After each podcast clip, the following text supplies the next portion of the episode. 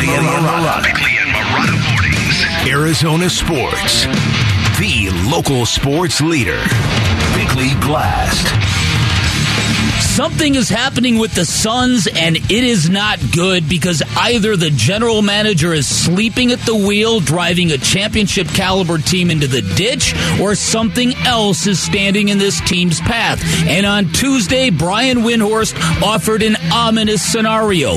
He reported that Robert Sarver still has to sign off on any NBA deals for players making more than the league average, that any trade for Jay Crowder has to go through his desk and that the sale of the team to Matt Ishbia isn't likely to go down until after the trade deadline passes, and the latter would be disastrous. That would mean the Suns would eat the expiring contracts of Jay Crowder and Dario Saric, and that would mean the Suns are effectively punting away what might be Chris Paul's last best chance to win a title. So, is that what we're really watching here? And was the NBA really so desperate to get Sarver out of the league that they gave him too much power on the way out the door?